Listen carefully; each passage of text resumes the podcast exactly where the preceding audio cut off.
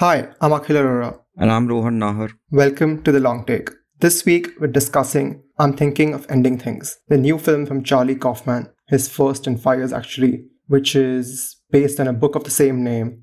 It's about a young woman who's thinking of ending things, as the movie title says. Meanwhile, she's also visiting her boyfriend's parents in like a remote farm. Uh, but that's not exactly what the movie is about, Rohan, is it? No, and uh, uh, the woman might not even be the protagonist uh, is what I think. Uh, I'm glad we didn't start talking about it immediately after uh, watching it. Actually, I'm glad we had like a day to sleep on it and kind of think back on everything that we saw because there's just so much to unpack in this movie. Yeah, it's also like it's intentionally that way, right? It, it, he is trying to be willfully inscrutable. Oh yes, as always. But this time I feel um um he's leaning more towards the synecdoche New York aspects of his filmmaking more than Eternal Sunshine. Uh, I feel because yeah, Eternal, and more like being John Malkovich sort of thing. yeah, because also, those were parts. slightly more accessible. Yeah, Also, those weren't directed by him. yeah, they weren't. Very crucially, the ones that he's directed are more obtuse. Like uh, Synecdoche is a movie that a lot of people hold in the highest regard, but I just did not understand. Uh, maybe because I was I watched it when I was very young and I haven't really gone back to it. But then I tried again a few years ago, and it still it didn't make sense to me. I didn't understand it. Uh, and uh, Anomalisa I enjoyed I think that could easily like apply to like this movie as well, right? For a lot of people, I think. For a lot of people, yes, but this one I thoroughly enjoyed. I mean, it's more uh, as expansive as it seems uh, in terms of scope. Uh, it's linear in a way. Uh, it's not very difficult to follow in terms of where the plot, if there is a plot, uh, is heading. And I'm constantly comparing it in my head to Synecdoche, New York, which I thought was a little uh, it just went over my head didn't really understand what's happening and so the themes of it which are themes that he addresses in basically all his movies uh, but this one um, although it's again he's going back to the same ideas of what is real, what is imagined, uh, existentialism, specifically uh, from the prism of a male mind, a male mind that kind of thinks that it is uh, almost mythologizes itself. So that's all there, but this one's much much easier to follow. It's more genre e also. Uh, it's like on the surface a psychological thriller, which I think is um, uh, an easy in point to have in your movie. Yeah, and I think it gives you enough like sort of uh, bits, right, to pick up on. Is I think what you're getting at is it doesn't like answer everything in the last third, which where it completely goes crazy, but there's enough like uh, sort of drops or like sort of biscuit pieces dropped along as we're going. We're given like that parallel thing with the old janitor, um, and the dialogues. If you pay attention to them, you will get a sense of what is actually happening, and then the movie, of the plot keeps answering like things here and there. The fa- same way you know when she uh, renders that poem about bones in the car and then the way it's sort of answered half an hour later in jake's old bedroom. Yes, the bedroom is the key, I feel. The bedroom is it the bedroom scene happens, I think approx I might be wrong, but it happens approximately in the middle of the movie. yeah i think And that that scene is the key to kind of binding um, all the ideas of the film. There's a lot of clues in that scene, and I think that uh, it's uh, for this movie to be on Netflix is hugely important. And I never felt the importance of that more than uh, when I was watching that bedroom scene because I paused it, uh, and I think a lot of people will pause it just to kind of take in all the information. There's a lot of stray clues yeah and it's important actually to pause it i feel because if you don't then a lot of the foreshadowing will simply be meaningless because you will not understand um, a lot of references that happen in the latter half of the film, uh, including the the impromptu critique of woman under the influence, and, uh, stuff like that. which know. is the thing here right like he's he's dropping or including so many cultural references is that you have to have some sort of either basic understanding already of american culture encompass or you have to have the curiosity after the movie to be like okay i'm gonna google these things and you know figure out what it actually meant like without those Did you Google these things? I did some of them because um, I'm not. I don't know about you, but I have never engaged with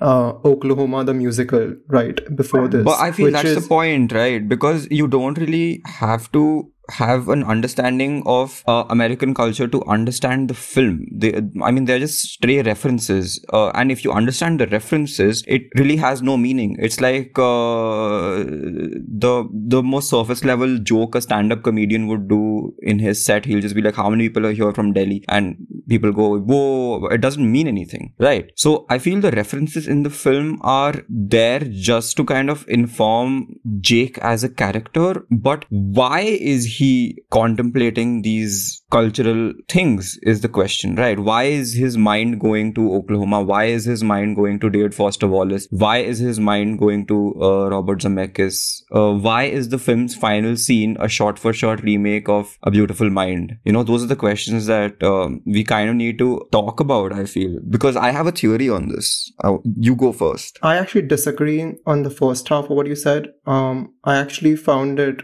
I mean, I was able to, I mean, I understood the film as I watched it, but to under, get the context around it, especially when I started reading about Oklahoma the musical, I was able to see the parts that he complete exactly drew from the play, right? Um, not just the song that plays in the car, which is more of a throwaway reference, but the parts that come later. So this is his final performance, which you said the short for short remake from Beautiful Mind. The song he's singing is exactly from Oklahoma there, right? Yeah, but what is the what does the song signify? Right. So what the song signifies is so the Oklahoma, which I'll have to explain Oklahoma musical about, which I didn't know myself until yesterday. Um, it's about a young woman in Oklahoma, and sh- her affections are being fought for by two men one who's sort of very uh, smart looking guy who's sort of around her stat- status in society. And the other is sort of stocky built and not that good looking who is a farm hired farmhand. And these two people sort of vie for her affections. And jake is supposed to be the other guy who's sort of and the thing is how it happens is as they're vying for affections the the the guy who is higher in society basically visits the other guy during an important scene and literally tells the other guy to kill himself which is the only way he will gain any Uh, sort of appreciation in society. And that sort of connects to how he feels here is that he feels ignored in society and sort of uh, traumatized and you know willfully like uh, put down b- by people. So that's why the song he's singing is uh, comes after he's been sort of uh, told by the guy to kill himself and he's lost like he's like there's no way for me to like get the affections of this girl unless i do something like tragic or like big. So he's sort of sad which is why the song is called lonely room and he's sitting in his room as uh, our protagonist here is also there sitting uh, standing and performing. So which is where it comes from. And then I, when I was when I read about Oklahoma, those parts and the part preceding it, which is that ballet thing impromptu in the high school, hmm. that again comes from Oklahoma as well. I mean, I connected those dots. Um, I have no idea about uh, what Oklahoma is about, but then I do you think it uh, do you think it changed your uh, opinion of the film or kind of uh, made your experience more uh, valuable by going and uh, re- reading more about it? It is something I always think about because I avoid uh, reading stuff about movies before, especially because I want to write with a fresh perspective. Yeah, same here. But then afterwards, also, I would probably read more of a out of like a fact checking uh, thing more than like a explanation, especially with movies like this because I feel they're so ambiguous uh, by design. Like it's it's clear that Charlie Kaufman does not want you to, uh, I wouldn't say understand, but he do- he wants you to kind of form your own opinion about it. And the purpose of movies like this is so that different people can have different opinions about it, and they can mean different things too. Although I'm sure that he has answers to everything that he's put in. Yeah, he ha- he wants us to have his cake and eat it too, right? That's what he's doing here.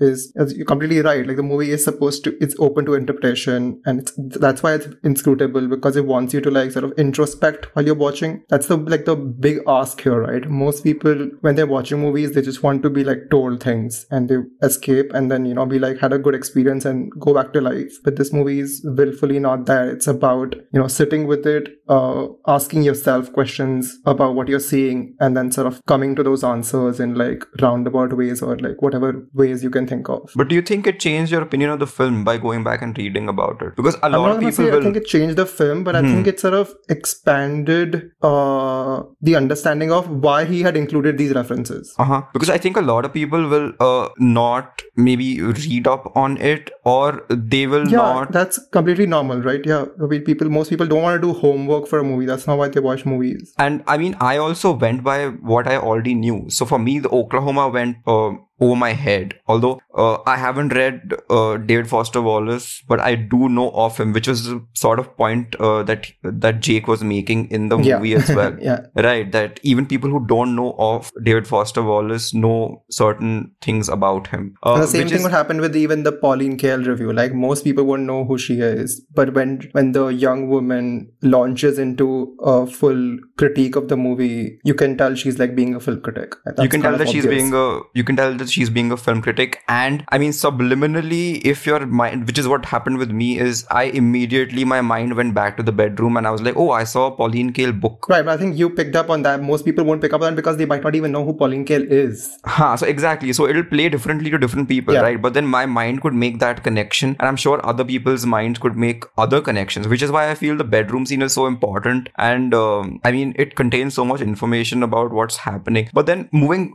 beyond the the you know surface level references and the meaning of all that i was wondering what the film was actually about like it's difficult I had the to same form question. I was like, I want to ask Rohan to, tomorrow, what do you think Kaufman is trying to say? Like, even like for the references, I feel like I want to mention here that I think he's also like in a bit showing off that you know his knowledge includes all these different worlds, which I found a teeny bit annoying. But beyond that, yeah, the main thing for me is then it comes back to always is as you said, what is he trying to say? Like, what is the film actually trying to convey? Like, what what is this? Why is this old janitor important? And why is the story important? Yeah. And I mean, I have a take on this, which is, again, I haven't gone and read up on, um, what, like the theories, which I'm sure there are a million articles already on the internet and Yeah. there are like a million video essays that currently being made about the movie. But, um, so I have a take on this, which is basically, uh, the janitor is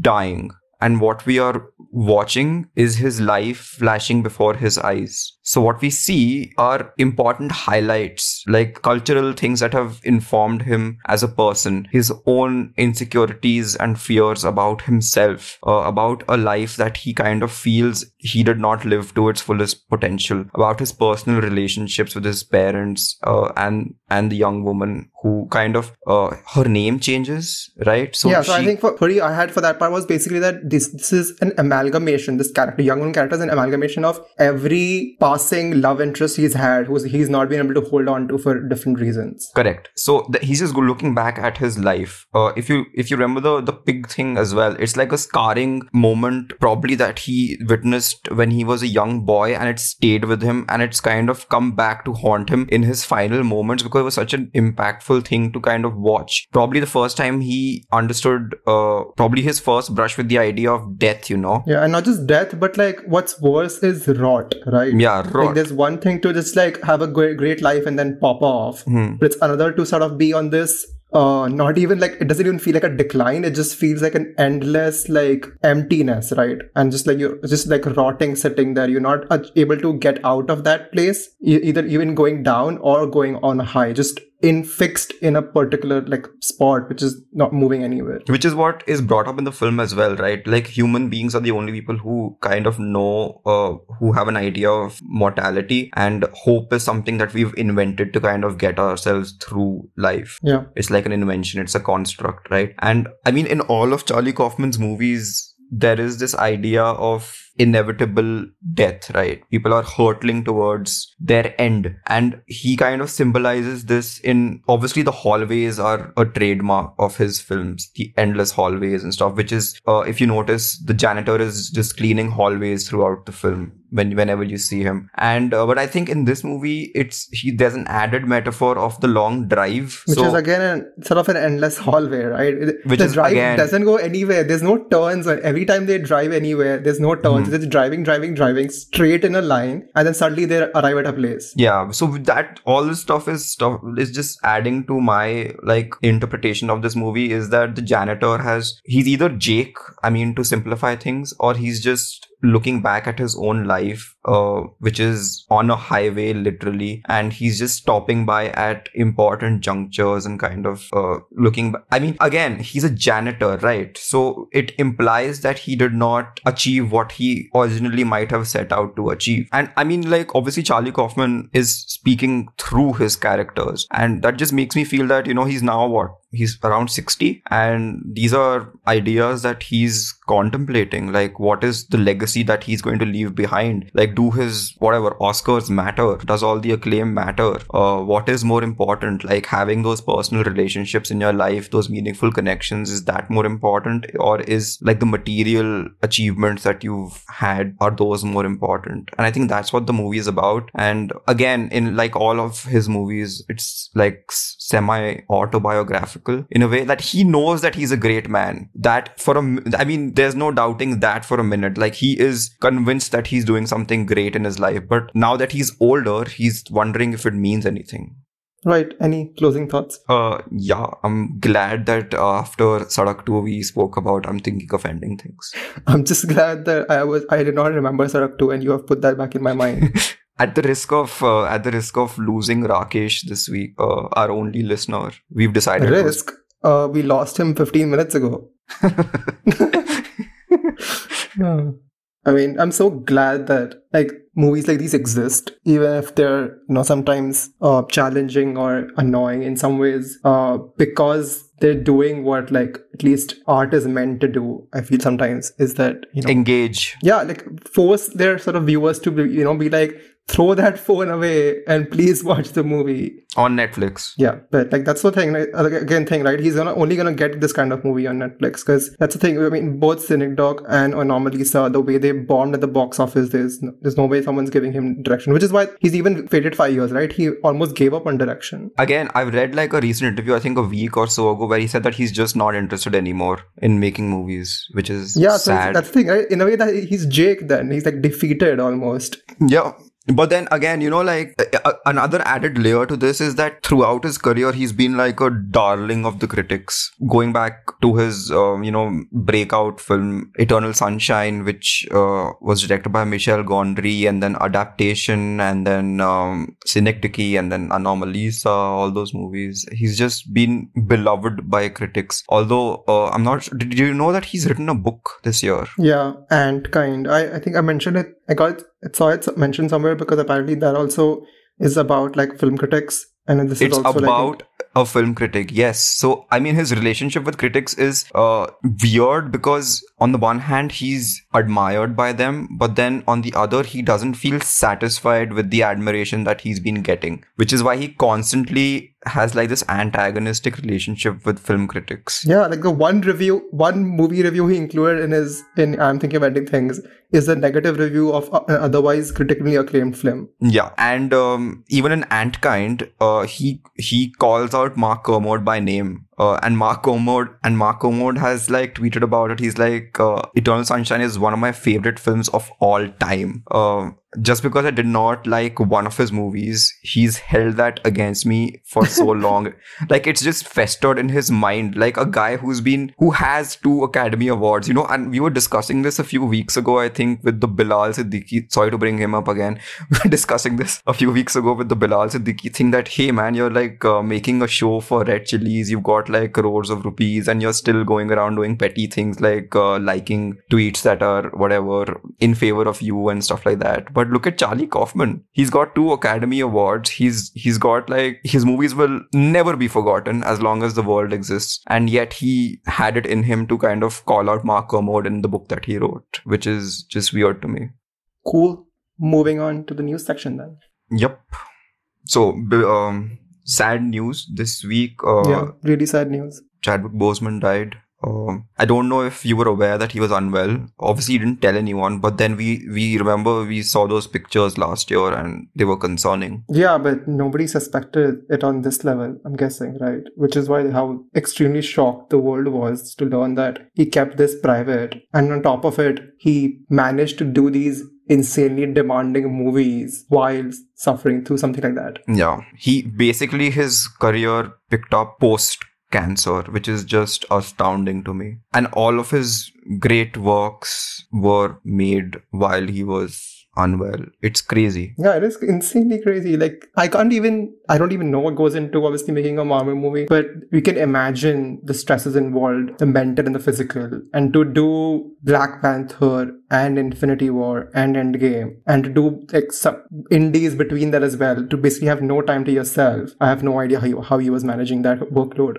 Yeah. Like Chadwick Boseman is the real superhero, not Black Panther. Yeah. He's left behind a legacy that's just incredible. We were talking about uh, obviously Sushant Singh Rajput recently about a, promising career cut short, and uh, Chadwick's was I think just as promising. I mean, the movies that he's done, uh, if they're an indication of the career that he would have had, very sad. Uh, obviously, to a lot of people, Black Panther meant so much. Uh, and I think it's going to mean even more now. And not just the kind of movies he did, but he also did outside those movies, right? Like since his death, there have been like endless stories shared of, of, about him, obviously, and you can see what he stood for in every single one of those stories that comes out. Be it the one where he highlights a man who stopped a gunman or white supremacy gunman at, at the MTV Awards, or the stories he did when he went on set and he did not see representation for African men, and he literally spoke out about it. Uh, like you just you see what the man was about, Yeah. and he was like on a mission to make sure that the industry was better off when he was like gone, and he knew he was going to be gone soon, right? So he was Yeah. mo- even more actively doing it. all the children that he met in hospital uh, while being unwell himself uh, it's sad i mean again to uh, come back to this theme of you know mortality that we discussed a few minutes ago. You're right. He knew that he was dying. And i think that gave him more of a purpose in life to kind of achieve as much as he could and leave behind a legacy that you know can be admired for years and years. And if you just look at the films that he's done uh black panther is an icon obviously but then he's played three real life black icons as well. He's played jackie robinson who was the first black player in the uh, mlb he's played uh, james brown the singer. And he's played uh, thurgood marshall the supreme court um, judge. And uh, i think all those movies are um, equally good they're not like uh, remarkable classics but then they're important documentations of like important historical figures which i feel is uh, it's unusual for one person to have played three of them you know and especially since he's not really made a lot of movies he's made like a dozen movies out of which three of them or four of them are marvel movies Yeah, I think that goes to say that he was actively looking for these kind of roles, right? He wanted to um, make sure that his activism was just, wasn't just off the screen, but even on the screen as much as possible. Like that even goes like the stories which have come out about you know how he stressed on what kind of uh, accent he would have in Black Panther, like those kind of th- things that you know you wouldn't think that actors would go so push so far about. Uh, but he went for it, even though he was like a new newbie to the Marvel universe. He was yeah adamant that he that was how it was, was going to happen. Which is what is so uh, admirable to me you know like any normal person if they get a great job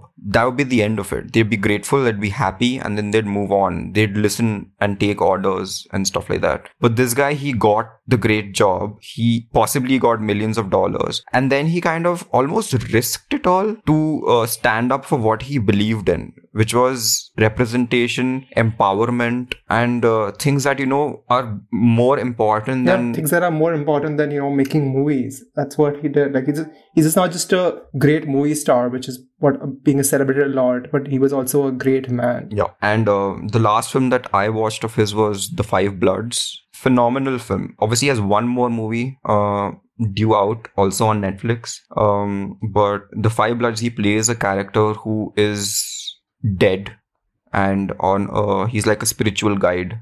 So it kind of makes that movie all the more sentimental now. Hmm. Cool. I think it's time to move on to the our final section of the podcast. Yep. What we watched this week. I mean, I couldn't help but help myself. I went back and watched Black Panther again, which was I did it the same day. Um, one of my favorite Marvel movies, uh, and Chadwick's obviously. I think it's one of the best Marvel movies by far. yeah, one of the best Marvel movies. Top three for sure. Um, I mean, we don't talk about the bad CGI in Black Panther. It's something that we just quietly just agreed to kind of look the other way because because of how good the movie is. but then yeah, I watched it again. Uh, so I watched it twice in theaters including IMAX, and uh, I watched it again now, and I was just the CGI really stands out. I mean, as emotionally involved as I was this time, uh, I couldn't help but ignore, ignore, like notice. Yeah, the, I think it's, we've been trained on such a insane level of CGI now, with because it's so commonplace. Uh, that we just expect that kind of level from every movie. Yeah. Uh, what else did I watch? I watched this British um, comedy called Get Duked on Amazon, which is like a fun Edgar Wright uh, homage set in the Scottish Highlands. Uh, neat kind of uh, genre film about four kids uh, who are being hunted by a gunman in the Scottish Highlands. Uh, sort of fun metaphor for like Brexit and the Scottish referendum and stuff like that. It's really, really good. Did you watch this one? No, I heard about it. I think this was called like Boys in the Wood, right? Initially, it it was called Yeah. Boys in the Wood. Uh, yeah. So I read then- reviews when it was still called that, uh, but I haven't seen it. It's damn good. It's damn fun. Uh, I also watched uh, Matthias and Maxime, which is the new movie by uh, Xavier Dolan, uh, who's this uh, Canadian filmmaker who I really, really admire. He he he he's like some sort of a wunderkind. He was 19 when he kind of broke out with his first movie at Cannes. And uh, peaked with uh, a film called Mommy in 2014, and he's kind of been struggling to attain that early success ever since. And all of his movies are about the same thing, by the way. They're all about like mother son relationships uh you know um uh, they're queer cinema because he is uh gay. Uh so there's that as well. And matthias and Maxime is about um, two childhood friends um, who are asked to participate in this uh, uh student film uh, which requires them to kiss. And when they do uh, they kind of realize that their feelings for each other uh, are deeper than just friendship and it kind of forces them to kind of question their uh, sexuality so i think this is a nice return to form for him he's really really uh, good uh, and i'll i mean i'll watch whatever he does so yeah what do you watch Uh, so I didn't watch a lot this week because I was busy with the new Avengers game that launched. mm-hmm. Putting a lot of hours in for the review there. Uh, so the only highlight for me this week was uh, I started Lovecraft Country, the new HBO show. Uh, have you heard about this? Yeah. Oh yeah, yes, yes, yes. But I'm just gonna wait for uh, it to kind of. I'm gonna wait a few weeks and then I'm gonna watch it in one go instead of just watching every week. Right. You want to binge Because I'm it, probably right? going. To, yeah, I'm probably gonna write about it, and then if I start watching now, I'll probably forget by the time I'm ready to write. So I'm just gonna Hmm, wait. Cool. So yeah, so this it's based in a book again, uh, which sort of mixes uh, Lovecraftian horror, obviously, as the title says, uh, but then it places that in the world of Jim Crow's era American South.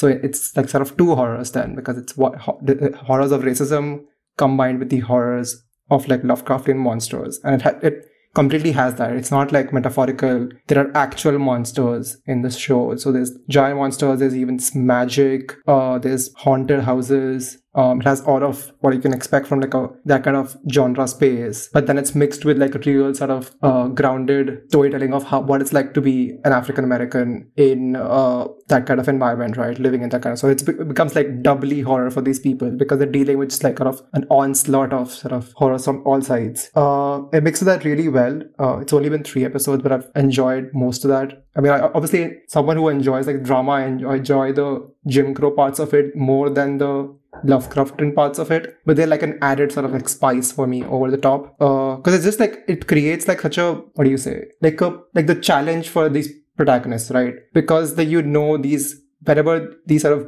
black people try anything, uh, they even try to like sort of stand up for themselves. They're faced with like such a backlash. Like this is not an environment that is built for them. This is not a country that's built for them, and they could like be killed any minute or like sometimes worse than killed. Yeah, I mean, I'm looking forward to it. It's been on my radar for months and months, and I'm just gonna watch it when it uh, nears its finale. But you know, there's something I've always wanted to ask and kind of discuss is that what is your opinion about genre films, particularly horror, thriller, science fiction, dealing with themes of racism? Uh, because the question that kind of pops in my mind immediately when I watch something like Get Out or even Watchmen is that do we need to kind of quote these stories? Uh, in genre storytelling aren't they horrific enough in real life? So, uh, on a content level, I think it's a different angle, but the angle that I see it in is it makes it more accessible, uh, and that's important. I think, I mean, as much as we as critics love that, you know, movies which are, you know, like say, I am thinking of ending things, what we just talked about. Uh, we need more mainstream stuff to deal with these themes because otherwise it just becomes like two separate worlds where one world is entirely like Marvel level stuff and the other le- world is this like Handmaid's level stuff, right? and there's no connection between the two and that's a, that's a sad situation to be in so which is why like something like you know like a parasite is a very mainstream movie because of you know its thriller sort of uh, mechanics. But then it's a great movie because of its social satire right? So it's clever in the way it delivers it which is why it became so accessible which is why it could win like an oscar. Because if, if you just do the level the grounded level thing which is just social satire you're to end up being shoplifters and not win the Oscar. To get the Oscar, sadly, which is the world we live in, you have to sort of uh, coat, as you said, with a layer of, you know, which gets it to masses. And that's why I think it's good that stuff like Lovecraft Country or Get Out or, you know, other stuff like that exists. Mm. I mean, yeah, I mean, there's a reason why uh, Ryan Coogler did Fruitvale, but only came into like public consciousness after he did Black Panther. Yeah, and even though people have seen Black Panther, like even those people who loved Black Panther, you cannot convince them to go and see Fruitvale. They will not do it. So that's just how it is. Like no matter what people like do uh, after that or before their sort of mainstream outbreak, it still becomes it still remains under the radar forever. You know charlie kaufman's done like a lot of ghostwriting for these big studio movies. Mm, i did not know that. What kind of stuff has he touched uh, so a lot of it is obviously uncredited, but uh, he recently uh, wrote the screenplay for uh, the upcoming um, Doug Liman young adult thriller called Chaos Walking, which is bonkers to me. It's like Noah Baumbach going and doing a Mad- Madagascar. I think it's a case of just Kaufman having to sustain himself, right, financially. Like you cannot otherwise direct three well two box office bombs. Third is not going to be because it's on netflix. Hmm. uh, otherwise it would it would be. Um so yeah you just can't sustain yourself with three directorial ventures over 11 years right? It's impossible. Yeah. I mean yeah you, you can if they're like nolan movies but you can't with these kind of movies. That's what i want to say yeah. Yeah. Cool. Think that's good enough for this episode. Yep. All right uh, thanks for tuning in. You can find the long take at the long take pod on Facebook, Twitter, YouTube, and Instagram. Uh, you can write to us at the long take pod at gmail.com. Wherever you're listening to this podcast, please leave us a rating and a review, and we will see you next week.